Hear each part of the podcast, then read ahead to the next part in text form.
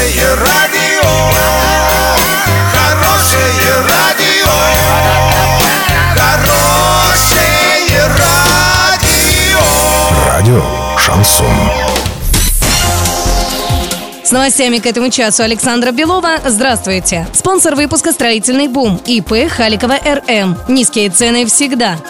22 тысячи оренбургских семей получат дополнительную социальную поддержку. Начиная с 1 января 2020 года ежемесячное пособие будет увеличено до размера регионального прожиточного минимума. Глава области Денис Паслер отметил, что это серьезная поддержка для семей с детьми и подчеркнул, что оренбуржцы, которые воспитывают детей, должны получать все виды помощи, иметь нормальную социальную инфраструктуру, должны быть уверены в завтрашнем дне, и только так можно улучшить сложную демографическую ситуацию в регионе.